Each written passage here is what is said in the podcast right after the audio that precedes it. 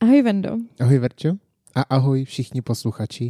Vítáme vás u poslední epizody z české řady Český rybník. Prozatímní, Prozatímní, ano. ano. A o čem se budeme bavit dneska?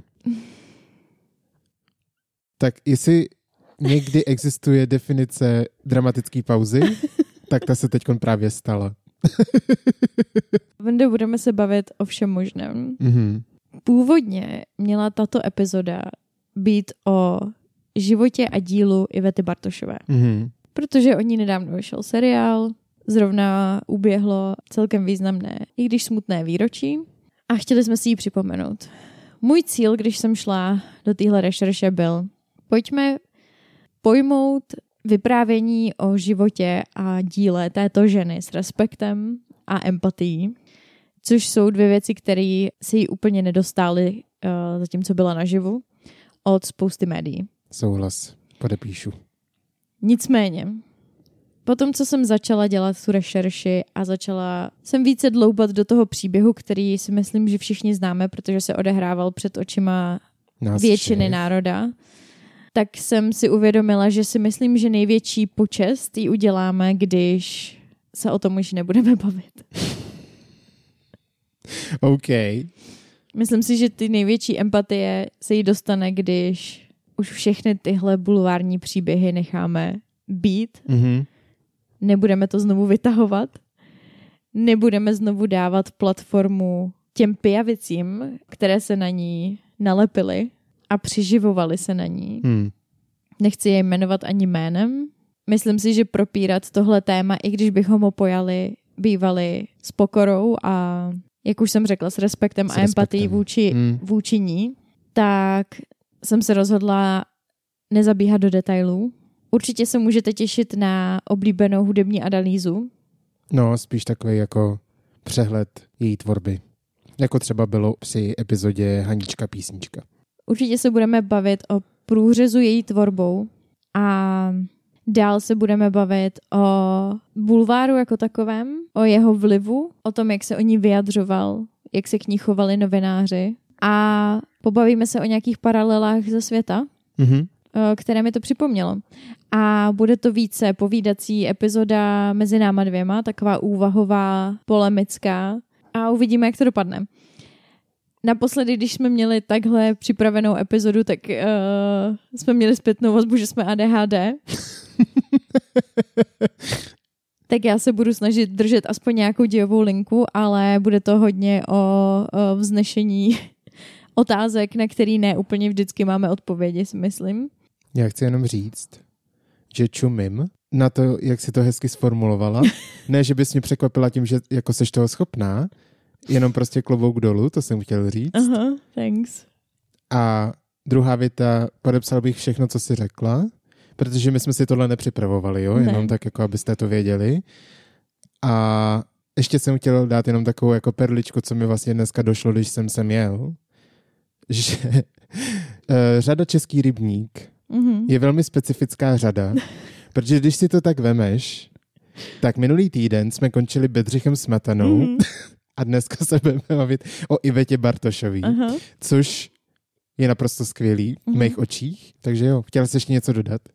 Jenom, že jsem ti to schválně neříkala dopředu, protože jsem chtěla tvoji autentickou reakci. Uh-huh. My si chceme překvapovat uh-huh. a tudíž si neukazujeme svoje části před nahráváním a to je právě k zachování nějaký upřímný reakce toho druhého a autentičnosti našich reakcí. Uh-huh.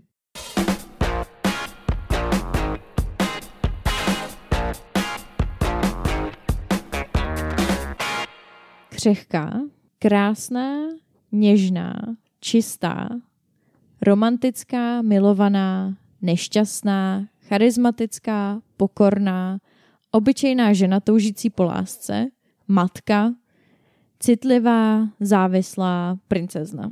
To je jenom pár příkladů toho, jak média popisovaly Ivetu Bartošovou. Mm-hmm.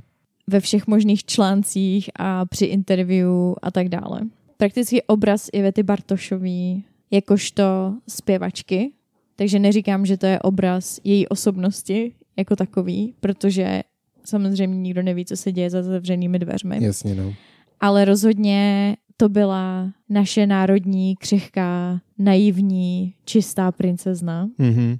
A tuhle image si z nějakého důvodu zachovala až do těch svých 48 let, tudíž do její smrti. Mm. Do jaký míry to bylo médii versus co ona sama propagovala a jak moc to odráželo její reálnou povahu? To je otázka. A nebo jak moc jí v tom chtěli udržovat lidi kolem ní? Protože až potom ke konci to na mě působilo trošku, že... Do toho byla uměle vsazovaná. Jo. A že jí tak trochu nebylo dovoleno dospět? Jo, vnímám to dost podobně si myslím. Že tam si myslím, že ne, že by to vycházelo, třeba za začátku si myslím, že to vycházelo dost od ní, ale myslím si, že pak jí spíš nepustili přes ty mantinely ostatní lidi. Mm. Jako samozřejmě nevíme, ale myslím si, že to tak bylo, no. Teď můj názor. Zrovna... Z toho, co jsem jako viděl včera v noci, když jsem si pouštěl různý interview a různý reportáže a různé věci skrz ten celý její život, hmm. tak uh, mám takový zvláštní pocit z toho všeho. Zrovna včera jsem koukala na film, mm-hmm. který se jmenoval Air mm-hmm. a bylo to o příběhu Nike a Air Jordans. Okay. Když udělal produkty pod značkou Air Jordan s Nike, což začalo teniskama, že jo. A jedna z těch postav, což byl vlastně pracovník divize basketbalu v Nike, tam říkal Michael Jordanovi, který v té době byl ještě začínající basketbalista, že veřejnost a média z něho udělají modlu a ikonu a dají ho na piedestal. Což parafrázuju, není to Jasně. přesně, jak to tam bylo. A na něm potom bude, aby tohle očekávání naplňoval pořád a pořád dokola. A to mi připomnělo hrozně moc ten příběh Ivety, hmm. protože ona začínala jako taková právě mladá naivní holka ze Severní Moravy. Hmm, hmm. A tak si na ní všichni zvykli. Takovou oni měli představu, že je ta křehká princezna, kterou je potřeba ochraňovat. Hmm. Citlivá, něžná a tak.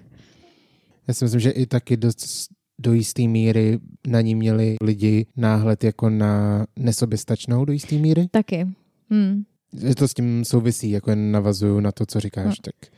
Jo, jo, je to pravda, no. Až jako takovou, která je potřeba vést, řídit, chránit za každou cenu. Hmm.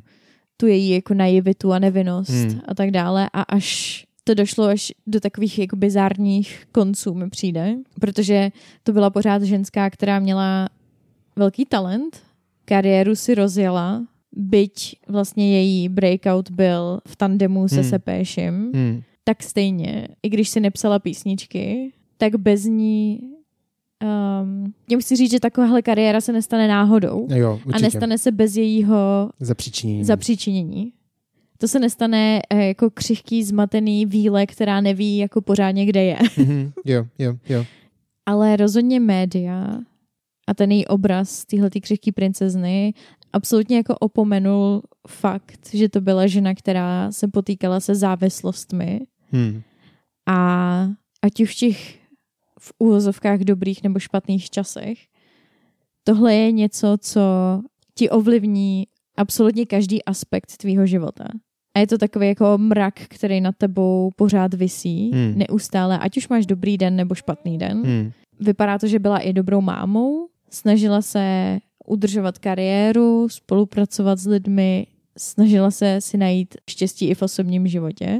A myslím si, že člověk, který se potýká s touhle nemocí, což hodně často lidi zapomínají, že je to nemoc. Rozhodně. Tak to chce obrovskou jako vnitřní sílu mm-hmm. a vůli a odhodlání, mm-hmm. aby dokázala to, co dokázala a prostě se nestane náhodou někomu, aby se vrila do paměti většině národa. Hmm. Kor tady. Jo, jo. Kor v prostředí České republiky, kde ta celá jako hra nebo ten biznis toho středního proudu měl svoje jasně dané hvězdy a proniknout mezi ně určitě nebylo jednoduchý. Jenom si vem, že ona byla vlastně objevena skrze pěvecký soutěže, když byla jako hodně mladá. Hmm, hmm. A vem si, že hned na začátku své kariéry, když získala Zlatýho slavíka poprvé, tenkrát ještě Zlatý slavík něco znamenal, hmm. um, tak tím přerušila devítiletou vládu Hany Zagorový. No jasně. tohle to je tak nějak to podhoubí, do kterého ona se vydala a byla takovou jako mladou novou krví toho českého středního proudu. Hmm. A člověk by si myslel, že v té době tady ani není takový prostor pro dalšího člověka. Přesně. Já si myslím, že málo lidem dochází, jak hrozně úzká skupina těch fakt prominentních známých lidí byla hmm. a že v té době fakt byly jako hrozně nedostupný a já si vůbec neumím představit, kolik to chtělo jako ctižádosti síly její k tomu, aby se dostala tam, kam se dostala v těch letech. Mm. Ona byla hrozně mladá, že jo? Takže už jenom tady z toho cítím fakt respekt. Hmm. Ona taky v hodně interview celý život často zmiňuje, že je beran, všimnul si z toho? Jo, hodně často. Hodně že často. je beran a že jako tím dává najevo tu svoji jako tvrdohlavost mm-hmm, a, a odhodlanost mm-hmm. a, a tak. Což mi přijde vtipný, ale to je právě, že v jasném kontrastu toho, jak oni komunikují média, že? Ano, jo. Protože jo. jako Oni, oni komunikovali vždycky jako o té křehké princezně, která si sama nezaváže ani tkaničky a ona naopak říkala vždycky já jsem silná, yeah. já jsem beran, mm-hmm. já mhm. jsem odhodlaná, já jsem tvrdohlava. Mm. A... Říkala to ale jako opravdu skoro vždycky. Mm. A to samý jenom navazuju na to, co jsi říkala ještě předtím, o tom, že byla i máma, že jo? Mm-hmm. Tak i když jsem viděl některý interview, který kde nebyla úplně v dobrém stavu, mm-hmm. vždycky, když se jí zeptali, co jí chybí nebo na čem jí záleží, tak to byl vždycky ten její syn. Mm.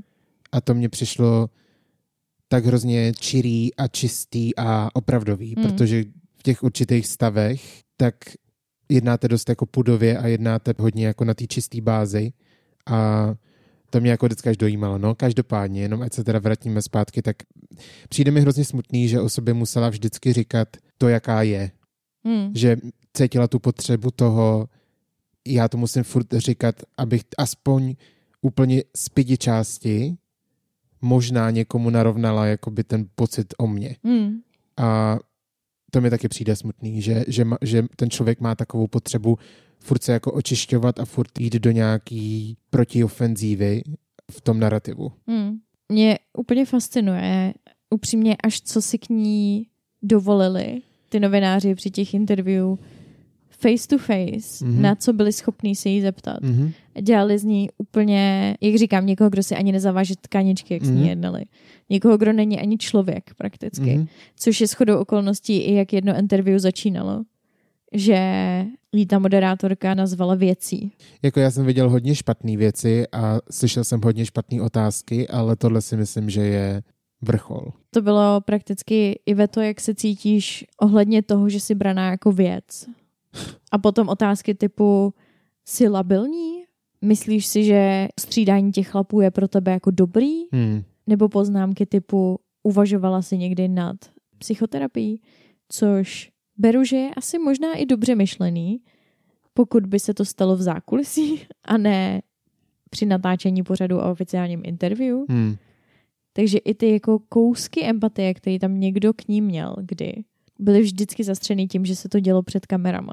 Ta otázka není, kdybyste ji viděli jako na papíře míněná, zastřená nějakým postranním úmyslem, ale to, že jdete a schválně na mikrofon nebo na kameru se na tu otázku zeptáte, tak je to cílený proti tomu člověku, kterýho se ptáte, ho poškodit a přitáhnout diváky. No samozřejmě, protože ty reportáže oni měli tu mhm. sledovanost mm. a chápu, jsou to peníze, ale no. přece musíte mít nějaký morální zásady a chápu, že jako bulvár asi není úplně věc, která by měla nějaký morální zásady, ale přece furt jste jako člověk. Taky na druhou stranu chápu, že ty, co s ní dělali ty rozhovory, jsou jenom malí pánové v tom celém koloběhu všech těch médií, že mají svoje nadřízený, který je třeba do toho nutili. Jo. Zase neříkám, že všichni ty reportéři byli jakoby špatní a chápu, že to je mnohem složitější věc, ale pro mě to je absolutně, neumím si představit se tady na ty věci někoho ptát s tím, že já z toho budu mít money a sledovanost a dělat to jenom kvůli tomu. Že by to šlo tak hrozně proti mně. Hmm. Prakticky ono ke konci ona fakt už nebyla braná vůbec jako člověk. Hmm. Jenom taková figurka, který se můžeme jako zasmát. Hmm. A spousta lidí i doteď, co jsem četla upřímně komentáře pod různýma jako To neměla reportážema, já vím, no. tak pořád um, tam byly komentáře typu prostě mohla si za to sama, Hmm. Proč jenom nepřestala chlastat, takovéhle Hmm. věci. Hmm. Jako jak necitlivý člověk, nebo spíš asi možná je to nevzdělanost Hmm. a nedostatek zkušeností možná, protože my už jsme vyrůstali jako v době, kdy jsme měli výuku, co se týče takových věcí. A jenom z osobní zkušeností zažila jsem blízkého člověka, který byl na antidepresivech a pil na to alkohol a jako efekt byl celkem děsivý. Hmm. Já mám taky zkušenost eh, s člověkem, který se kolem mě pohyboval a byl silně závislý na alkoholu. A není to procházka růžovým sadem jak pro toho člověka, hlavně pro toho člověka, tak i pro to okolí. A já každýho, kdo momentálně abstinujete, nebo jste si něčím v minulosti takovýmhle prošli, jste prostě jako fakt skvělý. Já, jako to chce takový síly a Mhm. viděl jsem to z první řady a já prostě ne, jako nemám slov, protože um, chce to hrozně moc úsilí, hrozně moc. To si jako nikdo z nás, kdo s tím nemá zkušenost, ani Mm. neumí představit. Mm. A hlavně jsou to každodenní boje. I když třeba abstinujete, tak stejně je to každý den práce. Mhm. Ať děláte cokoliv. To nikdy nepřestane. Ne, a hlavně, co pro mě je na tom nejvíc obdivuhodný, je, že fakt nikdo ti za to net- nezatleská. Hmm. Jakože nikdo tam není každý den, kterýmu bys řekl třeba, nebo někdo jo, třeba, někdo má někoho, jo, ale myslím tím, že většinu dní za tebou nikdo nepřijde, aby ti zatleskal, dneska se nenapil, Hmm. dneska si sprášek nevzal, Hmm. dneska si šel cvičit a cítíš se trochu dobře, Jasně. jo, a to jsou jako samozřejmě, zase nejsem odborník, ale viděla jsem nějaký věci prostě z první ruky a i když nemáš tuhletu, já nevím, jak to říct, aplaus každý den Mhm. za to, že se snažíš, Hmm. tak přesto jdeš dál a přesto jako pokračuješ v té abstinenci, Yep. tak to je fakt jako obdivuhodný. Je. No a mě to až dojímá. No a zpátky k Ivetě. Hmm. Mě prostě fascinuje, že ona těch jako dobrých i špatných období měla hodně. Musím říct, že to bylo fakt jak na horský dráze. Mhm. Že to vždycky vypadalo, že už se chytá a že to bude jako jenom lepší a o to pak hloubš to spadlo. A tak to bylo většinu jejího života. Mhm. A pořád taky, když jsem načítala ten život, četla jsem jako různý životopisy a tak, tak vždycky ona, jakmile si dala jakoukoliv pauzu, Hmm. tak všechno, co přišlo potom, bylo označované automaticky jako comeback. Mhm. Kolik comebacků bude mít Iveta a další comeback. Zase se snaží. Hmm. Jo, podívejte se na ní. Jo, no. Výdej to tentokrát? Jo, no, s jakou písničkou vyjdeš a dokážeš ještě zpívat? Hmm. Ty jsi ani nezaspívala tohle dobře, to se ti nepovedlo, no tak comeback nevyšel. Hmm. Ta ženská si nemohla dát pauzu, aniž by potom návrat do její kariéry byl takovejhle big deal pořád prostě. No, protože se určitý lidi i těšili na to, že to zase podělá. Mhm. Že se jí něco nepovede. Jo. Takže potom prostě to všechno, co se jí nepovedlo, bylo rozmáznutý jako úplně to nejhorší Hmm. konec její kariéry po Hmm. každý. A to, co se jí povedlo, tak zase bylo jako konečně se snad Iveta ze všeho vyhrabává.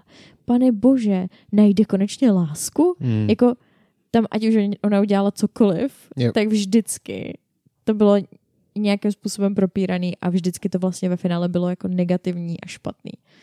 A to potom nevyhraješ prostě a děláš ne. cokoliv. A zase to mluví o tom jejím odhodlání, Mhm. mm-hmm. je, že se do toho pořád pouštěla a že pořád tu kariéru chtěla rozvíjet a že se tomu pořád chtěla věnovat. Ona to dělala z toho, co jsem tak pochopil, hlavně kvůli tomu, že ona fakt to vystupování před lidma měla ráda a věděla, že má ty fanoušky. A ty fanoušci tady jsou i doteďka, si myslím, Mhm, který opravdu mhm. to s ní mysleli vždycky dobře Mm. a dělala to hlavně kvůli ním. Až mě to jakoby překvapuje, že celkově na to nezanevřela a prostě si neřekla, já na to seru, Mm. protože to nemá jako cenu. A že jí to jako neznechutilo všechno. Přesně, málo kdo by takhle vydržel, Hmm. takovýhle nátlak neustálej a je prostě naprosto skvělý, že vždycky v sobě našla tu odvahu znova do toho jít, že jí to chybělo natolik, že takhle, že se nikomu nepovedlo to v ní absolutně udupat. Mm. tu ambici toho, že chce zpívat a že chce dál vystupovat a jezdit a vidět fanoušky a je to hustý, že to prostě se nikomu nepovedlo zničit. Hmm. Jo, no, co jsem z toho pochopila, tak ona vždycky chtěla být jenom zpěvačka, nic jiného. Jo, jo, no. Jakože od svých nějakých čtyřech let, hmm. její vlastní slova. To byla jedna jediná věc, který se chtěla věnovat.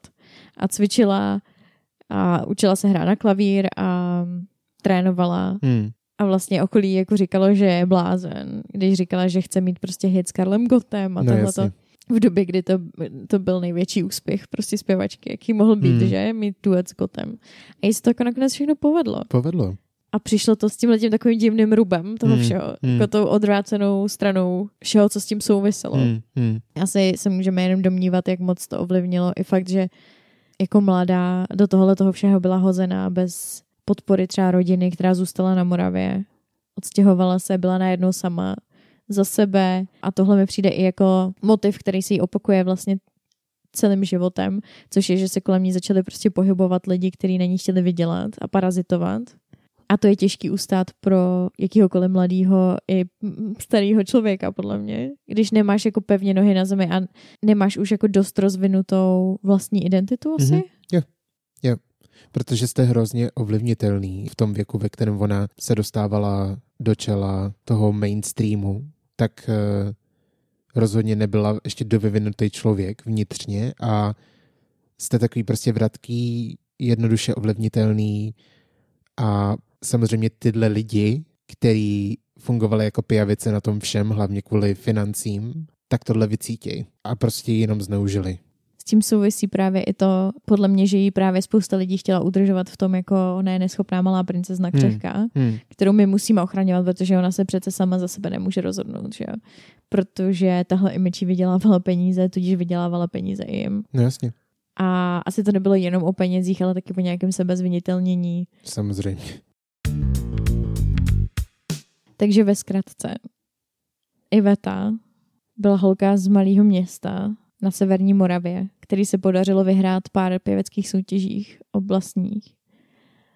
Díky tomu se dostala na přední příčky český hitparád a takového toho zlatého českého proudu.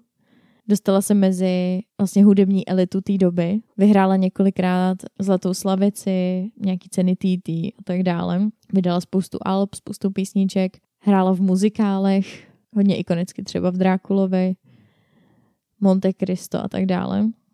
A taky to byl člověk, který se potýkal s závislostí. Z toho, co víme, tak na antidepresivech a na alkoholu. Média, hlavně bulvár, na ní nenechali nikdy nic suchou. Jak už jsem říkala, já budu předpokládat, že ten příběh, který se odehrál ke konci jejího života, všichni známe a nebudeme tam zabíhat. Nakonec se rozhodla dobrovolně opustit tenhle svět, hmm. ale její odkaz žije dál v její hudbě. Rozhodně. Jak jsem říkal, ona ty fanoušky stále má. A než se budeme podívat na průřez jejím dílem, tak jsem jenom chtěla zmínit, co mi to připomíná. Hodně mi to připomíná příběh Britney Spears, mm-hmm. což je asi něco, co si všichni myslíme, že ano. trošičku. Tam samozřejmě ještě jako ve větším měřítku. Protože tam je to celosvětově, no. Je to celosvětová záležitost, ale to je taky člověk, který začal působit jako veřejná osobnost už v hodně útlém věku. Její první album Baby One More Time vyšlo, když jí bylo 16 let. Mm-hmm. Taky byla hodně vždycky prezentovaná jako taková křehotinka a taky na ní nikdy média nenechali nic suchou. Všechno bylo propíráno, včetně toho, jak ztratila panenství. Byla dost sexualizovaná už od těch nějakých 16 let a vlastně i dřív. No jasně, od samého začátku. To společně taky s nějakými uh, závislostmi, psychickými problémy a dvěma porody, které proběhly hodně, hodně blízko po sobě tak to vyústilo, že v roce 2007 hmm. zase ve velmi veřejným zhroucení psychickým, kdy si právě oholila tu hlavu a tak dále. Taky pak nějaký comebacky a takovéhle věci, na které asi nebyla úplně připravená. A taky to vyústilo v to, že ztratila své právnost, hmm. což dlouho podle mě nikdo nevěděl. Nebo nebylo to určitě na veřejnosti propíraný, že není své právna. Nebylo, no. Reálně za ní všechno řešil její otec, dle jejich slov byly kontrolovány absolutně všechny aspekty jejího života, včetně formy antikoncepce, kterou používala, včetně toho, co může, nemůže říkat na veřejnosti, jak má vystupovat a tak dále, což prostě vyústilo v to, že měla dlouho rezidenci třeba v Las Vegas a prakticky byla takový bankomat pro hmm. ty hmm. lidi hmm. kolem ní. Byla využívaná jako taková opička, která jim vydělává peníze. Což když se dozvěděla veřejnost, tak se strhla velká lavina podpory na sociálních sítích, hashtag Free Britney. Mm-hmm. A ten měl takový vliv nakonec, že i ona sama začala za sebe rozbojovat, sehnala si vlastního právníka a vlastně se povedlo to, že byla osvobozena od té nesvé právnosti. Hmm. Myslím, že tam byla i taková poznámka, něco v tom smyslu, že její právník, myslím, že říkal, že za celý jeho život ještě nezastupoval někoho, kdo by byl nesvéprávný a zároveň vydělával miliony dolarů ročně. To se asi jen tak někomu nepoštěstí se tady s tím setkat. jo, no. Um, no jenže víš co, ona z těch peněz jako vydělá úplný minimum, že jo? Protože prostě... Protože právě, že to šlo lidem, který kontrolovali a ovládali její kariéru a její život. Hmm. Tak to jenom, kdyby vás tohleto téma zajímalo. Můžeme se určitě tímhle tématem zabývat více do hloubky, hmm. pokud budete o to mít zájem. Nicméně tady jsme se teda rozhodli uh, nejít víc do detailu a dost otáčíme to zrcadlo hmm. na druhou stranu tentokrát. No a teďka jak jste zvyklí a určitě čekáte na hudební analýzu. Pojďme to trošku odlehčit. Pojďme to trošku odlehčit. Teď jsme byli hodně hloubaví a jsme toho plní oba dva, to asi A takový slyšíte. úvahový a uh, znesli jsme asi spoustu otázek. Mm-hmm na který nemáme úplně odpovědi. Ale asi... rozhodně nás oba dva naše rešerše dost zasáhly. No, jde to asi znát. Pojďme se podívat na Ivetinu tvorbu. Doufejme, že to by byl ten odkaz, který by bývala chtěla, aby se o něm mluvilo. Mm-hmm. Jak jsme se teď bavili, že ty fanoušci stále existují a jsou i v dnešní době, tak jsem zabrouzdal na Ivetino Spotify a má skoro 100 tisíc posluchačů měsíčně, což si myslím, že není vůbec špatný. To není vůbec špatný, no. Tak jenom jako chci podtrhnout to, že její odkaz stále tady je. Vydala 12 studiových alb, k tomu ještě výběrový a kompilační alba, těch bylo 16. Ježíš, já myslím, že to, se, to si počítal ne, dohromady. Ne, ne, ne. 12. Ty studiová alba jsou prostě 12 studiových alb, kde byly Origoš písničky, hmm. kdežto ty výběrový a kompilační alba tam měla, myslím, že dvě vánoční alba, měla různý best ofky, těch bylo jako hodně, různě nových úprav už vydaných písniček a tak dále. Takže tam, tam se počítá právě těch 16 alb výběrových a kompilačních a 33 singlů. Takže toho stihla docela jako dost. Myslím si, že víc než dost. jo, no. Jak už Verče říkala, tak uh, se proslavila v du se Sepéšem a jejich asi dvě nejznámější písničky jsou Knoflíky lásky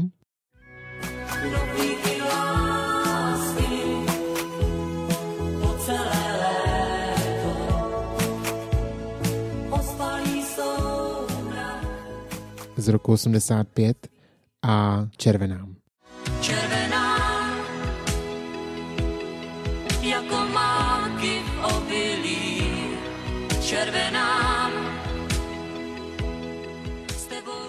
v následujícím roce naspívala, nevím, jestli tu pohádku znáš, což takhle Svatba princi. Znám, znám. A pak tam byl i druhý díl Ježíš a, ať přiletí Čáp královna nebo něco takového. Ale ona v ní nehrála, ne? Ne, ne, ne, nehrála, ale zpívala v tom prvním díle uh-huh, uh-huh. tu Belu, kterou hrála Andrlová. A i když teda Andrlová jako zpívat umí, protože autorem všech těch písniček byl Jiří Zmožek a ten chtěl vydat právě ty písničky z té pohádky na nosičích a tvrdil, že kdyby to zpívali ty herci, tak by si to nikdo nekoupil. Proto oslovil zpěvačky a zpěváky té doby, aby naspívali ty písničky a v té pohádce už ty herci jenom lipsinkovali. A jediný, kdo zpíval v té pohádce, tak byl Karel Černoch, jinak všichni ostatní byli přespívaný a právě tu postavu Belly zpívala Iveta Bartošová. Proč o tom vlastně mluvím? Tak uh, mně se tam hrozně líbí totiž to, jak zpívá, protože si myslím, že dost často o ní bylo říkaný, že zpívat vlastně neuměla, což mi přijde jako totální hovadina, Neříkám, že pak jako ta závislost a všechno nemělo vliv na její hlasivky a to, že pak už odmítala zpívat a zpívala na playback v pozdějším věku, tak to furt nebere ten její talent pryč. A třeba písnička Máme tu další dobrý den, která je úplně na začátku té pohádky. Já tu písničku mám hrozně rád a hlavně se mi fakt líbí vokálně, jak to Iveta zpívá a fakt jako klobouk dolů.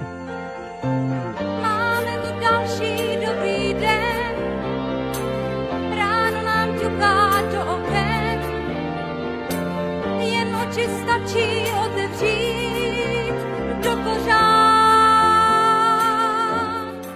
V tom samém roce, v roce 86, vydala písničku Léto. Ano. Se kterou se pojí taková moje historka. Protože mě s Ivetou Bartošovou pojí moje jizva na obličeji, nebo respektive na bradě. Protože jednoho dne, když jsem ještě chodil do mateřské školky, tak jsem, ty tu historku znáš. Jo, jo, ale stejně ráda, jako slyším znova. tak jsem byl doma na gauči a v televizi byly takový ty pořady jako Gogo Show a různý tady ty estrádové pořady.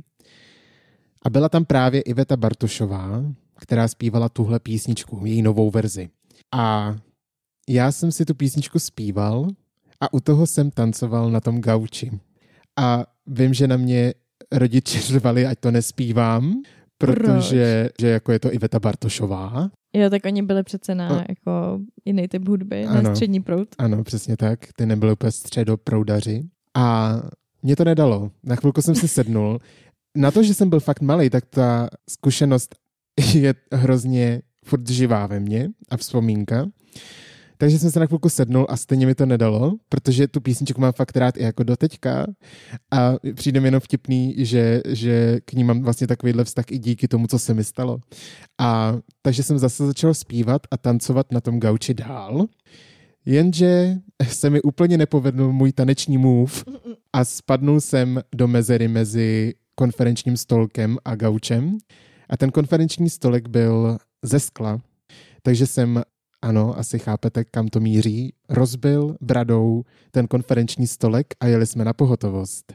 Kdy pak už je tam jenom trauma, protože vím, že se mi lidi smáli, když jsem přišel do školky zpátky, protože jsem to měl zavázaný samozřejmě. A doteďka tam tu jizvu mám a je docela viditelná, protože to jde vidět v těch vousech samozřejmě.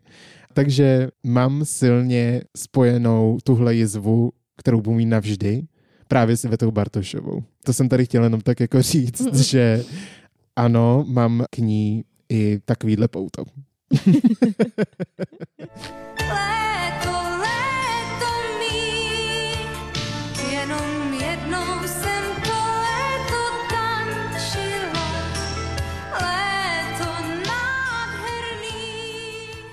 V následujícím roce vydala album s iniciály IB a to už se počítá do jí takový té zlatý éry, kdy byla úplně nejvíc poslouchaná a úspěšná.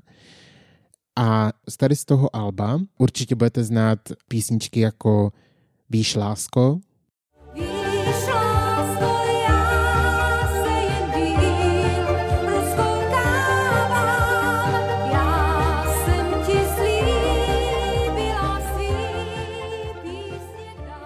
nebo málo mě zná.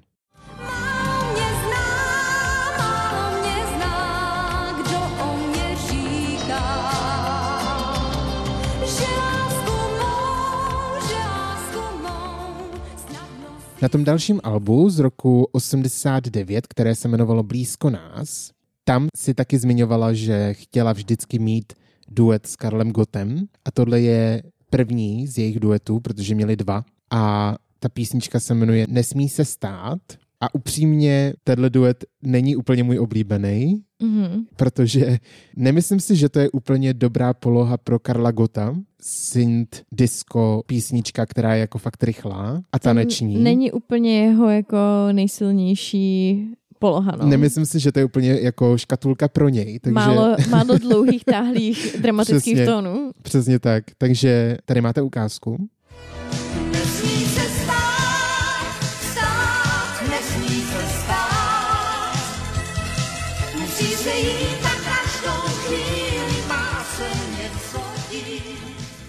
Ale určitě znáte tady z toho alba i písničku Dva roky prázdnin, která se například objevila v seriálu Chlapci a chlapy.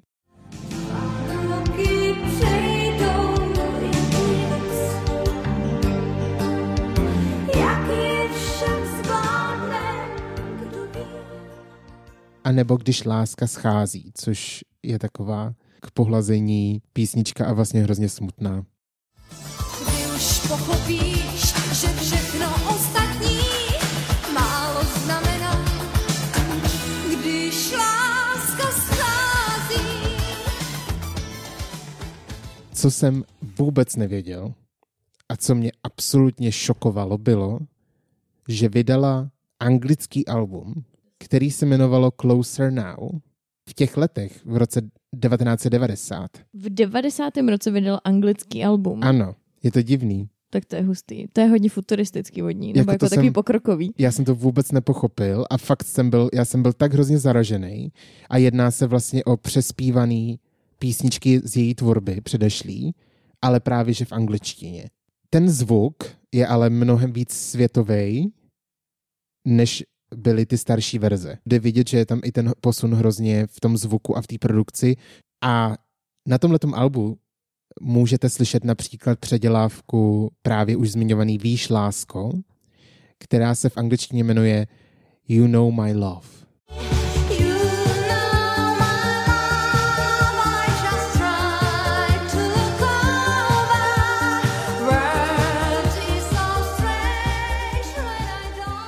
nebo už taky zmiňované léto se jmenovalo Summer Days Are Gone. Jako to je hezký překlad. Je to hrozně hezký.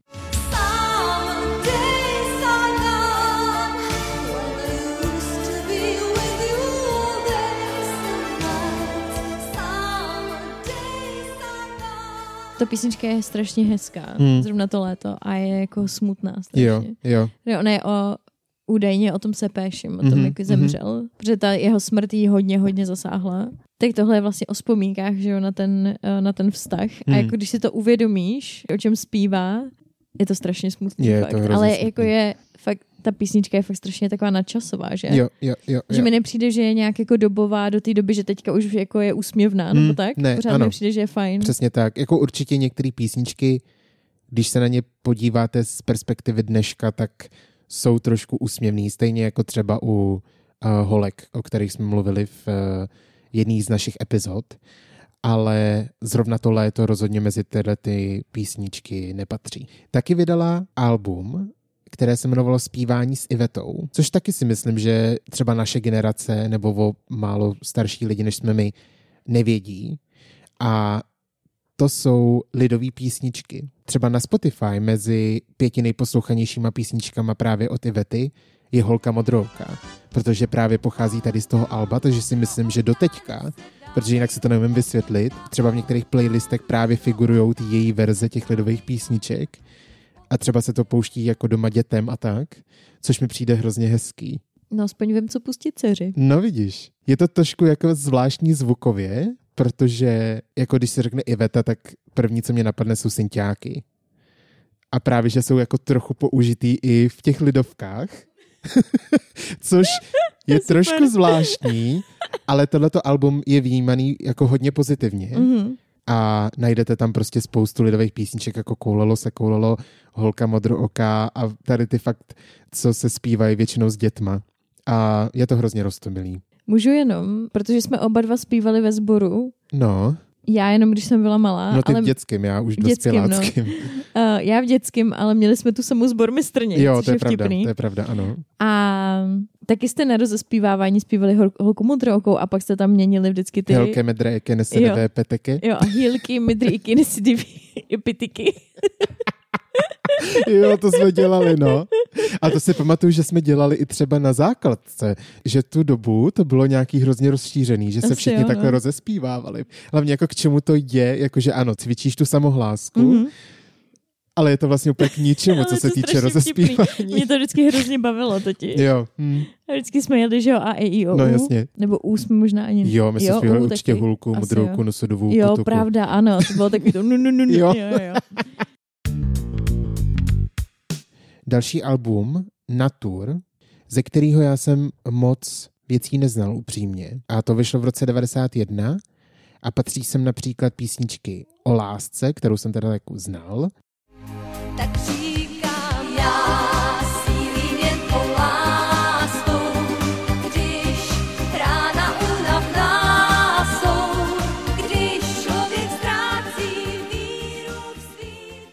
a nebo Bělásek. Odletnout s ním, chci odletnout s ním, já stejnou touhu, jak on mám, když mu okno v autě otvírám. Na dalším albu, který se jmenoval Václavák z roku 92, mě hodně zaujala písnička, kterou jsem neznal do té doby a jmenuje se Juanita a jak už název napovídá, je to inspirovaný latínou hudbou.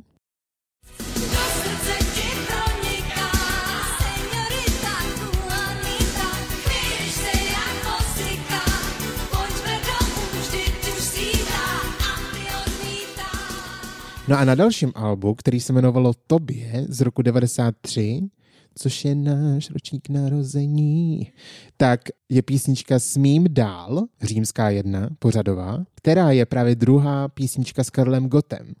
A tady už jim to mnohem líp sedne, protože je to taková pomalá, plouživá, taková dojemná věc. A jako pokud bych si měl vybrat, jestli bych si měl poslechnout Nesmí se stát, která byla taková ta hodně diskotrisko, anebo Smím dál, tak rozhodně doporučím Smím dál jedna. Pak na tom stejném albu bylo i Smím dál dvě a to je to samý, jenom bez Karla Gota.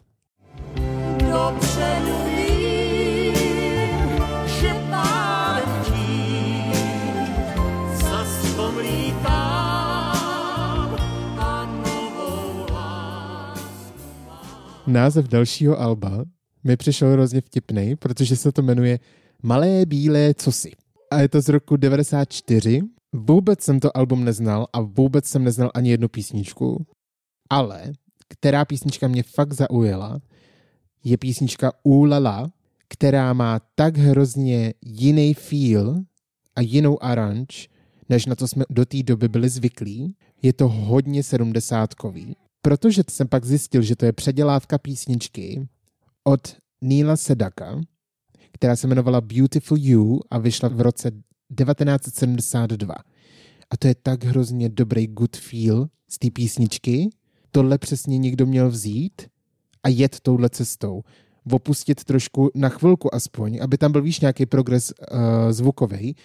Opustit to disco, nebo jako ty synťáky a takový ty taneční pecky a trošku začít dělat tohle, protože to jí tak hrozně sedělo a musím říct, že opravdu tahle písnička je fakt dobrá takže jo, takže určitě tuhle písničku doporučuju.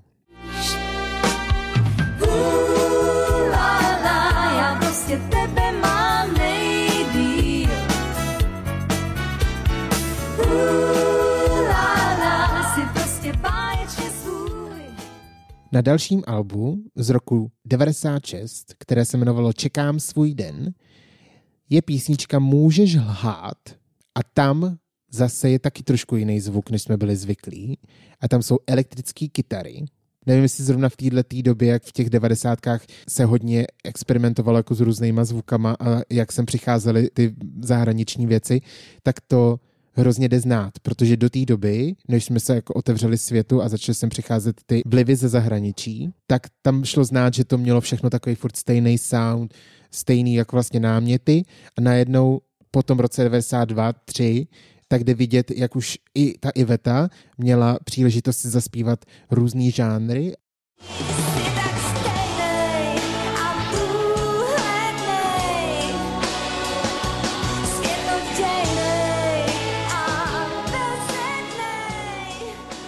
Na tom stejném albu je i písnička, která se jmenuje S láskou, kterou naspívala se svojí sestrou, která taky i zpívala a byla její dvojče a měla stejný iniciály. Nebyla Iveta, ale byla Iva.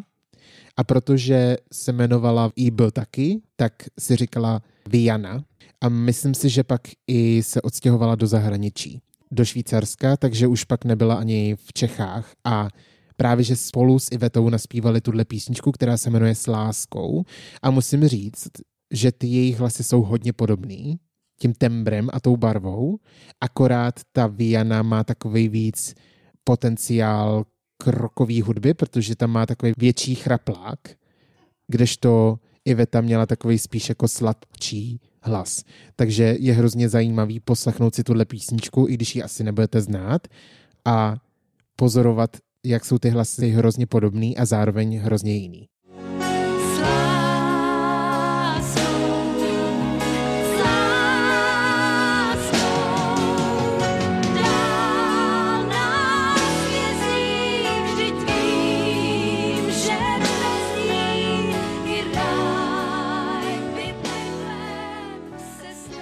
No a pak v roce 98 vyšlo album Ve jménu lásky, což už jsme taky o tom mluvili, že měla dost pauzy a pak se vracela a třeba tohle album bylo pojmenovaný jako comeback století.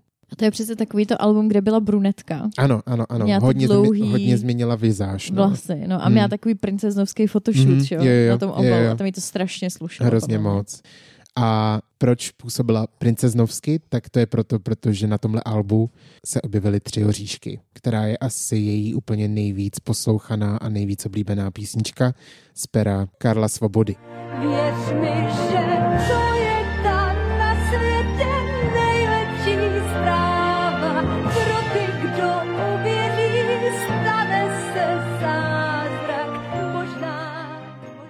z tohle stejného alba je třeba i písnička Nekonečná, která je taky taková má takový, takový pohádkový feel, stejně jako ty tři oříšky, ale úplně z jiného hlediska. Já bych to třeba zasadil do nějaký pohádky, jak takový tý středověký, protože to má takový tržnický rytmus, takový nádech ty vesnice středověký. Mm-hmm, takový to jako korzety a prsa ano, v bradě. Jo, jo, jo, přesně a tak. A prodáváš na trhu. Jo, ano, ano, Rozumím. přesně. Jo, jo, jo, úplně.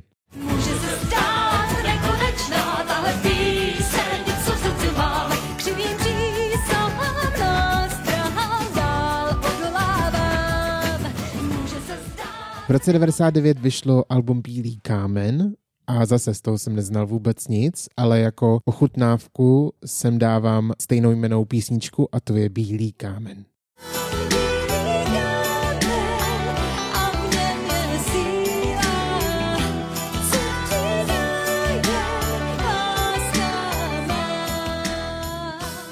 A už v miléniu v roce 2000 vyšla deska Jedna jediná, jestli to je jako překlad one and only, nevím.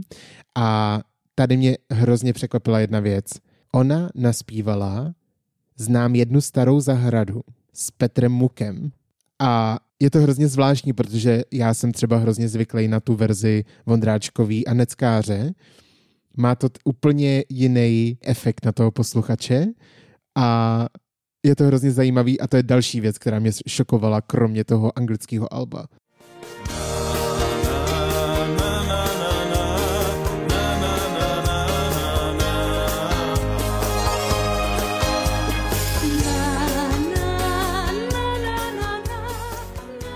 V roce 2002 vyšla totiž deska, kde byly remixované verze těch starých písniček a na tomhle albu se například objevila písnička Hey pane disc jockey, která je hodně ikonická a hodně známá právě od ní.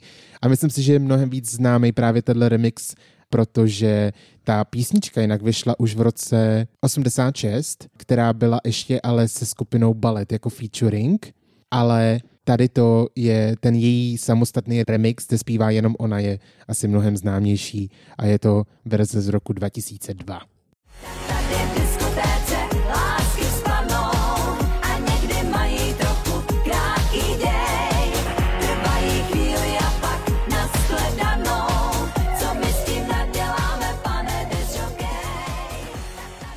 A to už je to, jak tam má ty krátké vlasy. Jo, jo, jo. Takový ty jako mm-hmm. vyžehlený. Jo, jo, jo, takový píchláky. Jo, jo, Já nevím, přesně. jak to jinak jako No takový to nazvat. 2002, když si představíte rok 2002, tak to je ten účes. Ale víš, koho mi tam Iveta Bartošová strašně připomíná? Koho? Dido. Jo, Ona ano. vypadá úplně stejně. Jo, jo, jo, to je pravda. To by mě vůbec nenapadlo. Mě zajímalo, kdo si pamatuje Dido, protože já mám v mobilu rozhodně seznam uh, takových těch jako one hit wonderů. Mm-hmm o kterých bych taky chtěla udělat Jasně. někdy jako epizodu a Dido je rozhodně jedna z nich, takže mě zajímá, kdo jí zná, kdo si ji pamatuje a koho by zajímalo, co se s ní stalo. Myslím si, že tohle období, kdy vyšlo tady to remixový album, byl takový poslední záchvěv té poslouchanosti a pak už to šlo kvalitně hodně dolů. Proto se tomu asi úplně nechci věnovat, protože ty její další alba byly hodně kritizovaný za to, že vokálně už ta kvalita šla dolů. Šlo slyšet, že i peníze na tu produkci se hodně snížily a i ty autoři už nebyli takový ty slavný jména, na který jsme byli u ní zvyklí. A ona vlastně vydala ještě dvě originální alba a jedno v roce 2003. A tam musím říct, i když jako nerad, tak mě nezaujala ani jedna písnička. Už to bylo takový hodně furt to samý, myslím si, že se to moc nikam nevyvíjelo a to si myslím, že právě bylo ke škodě, že neměla moc štěstí na ty autory a na nějakou jako vizi do budoucna, že by tu tvorbu nějak vedla dál, aby to bylo pro ty posluchače furt eh, zajímavý. Ale vlastně si ty alba do jistý míry furt prodávali. Ale bylo to spíš z takový té nostalgie, jako že jsem fanoušek, tak si to album koupím. A nebylo to úplně z toho, že jako to je skvělý album, to si musím koupit. Že tady se to trošku už jako začíná dělit a co se týče kritiky, tak už to bylo jako opravdu, opravdu hodně kritizovaný. Nebylo to rozhodně pozitivní období v jejím životě a šlo to znát na té tvorbě. A její poslední originální album, pak už totiž vydávala jenom různé kompilace a bestovky, kde se občas objevila nějaká jedna, dvě nové písničky vždycky k tomu, ale uh, její poslední originální album bylo v roce 2008 a jmenovalo se 22 kde bych i tenhle průřez chtěl završit, protože na tomhle albu se objevila písnička Jako Fénix, která si myslím, že absolutně odráží vlastně všechno, o čem jsme se tady dneska bavili, kdy ona několikrát upadla do hlubin a pak do jisté míry vlastně se vracela a povstávala jako Fénix a proto bych to chtěl touhle písničkou zakončit symbolicky. My děkujeme za poslech. Mějte se krásně, doufáme, že se vám tahle epizoda líbila a můžete se těšit na úplně jinou sérii. Jup. Já se na ní moc těším. Teď budeme několik měsíců oslavovat lásku. Ano. Takže se máte rozhodně na co těšit. Pokud nás ještě nesledujete, tak nás sledujte na Instagramu, na Facebooku a sdílejte nás. Budeme moc rádi. Ano, to, tohle je náš korespondent. za... Už tady jsme ve třech, víc. Tohle to je náš baby korespondent a... Mějte se krásně. Mějte se krásně a tady je jako Fénix.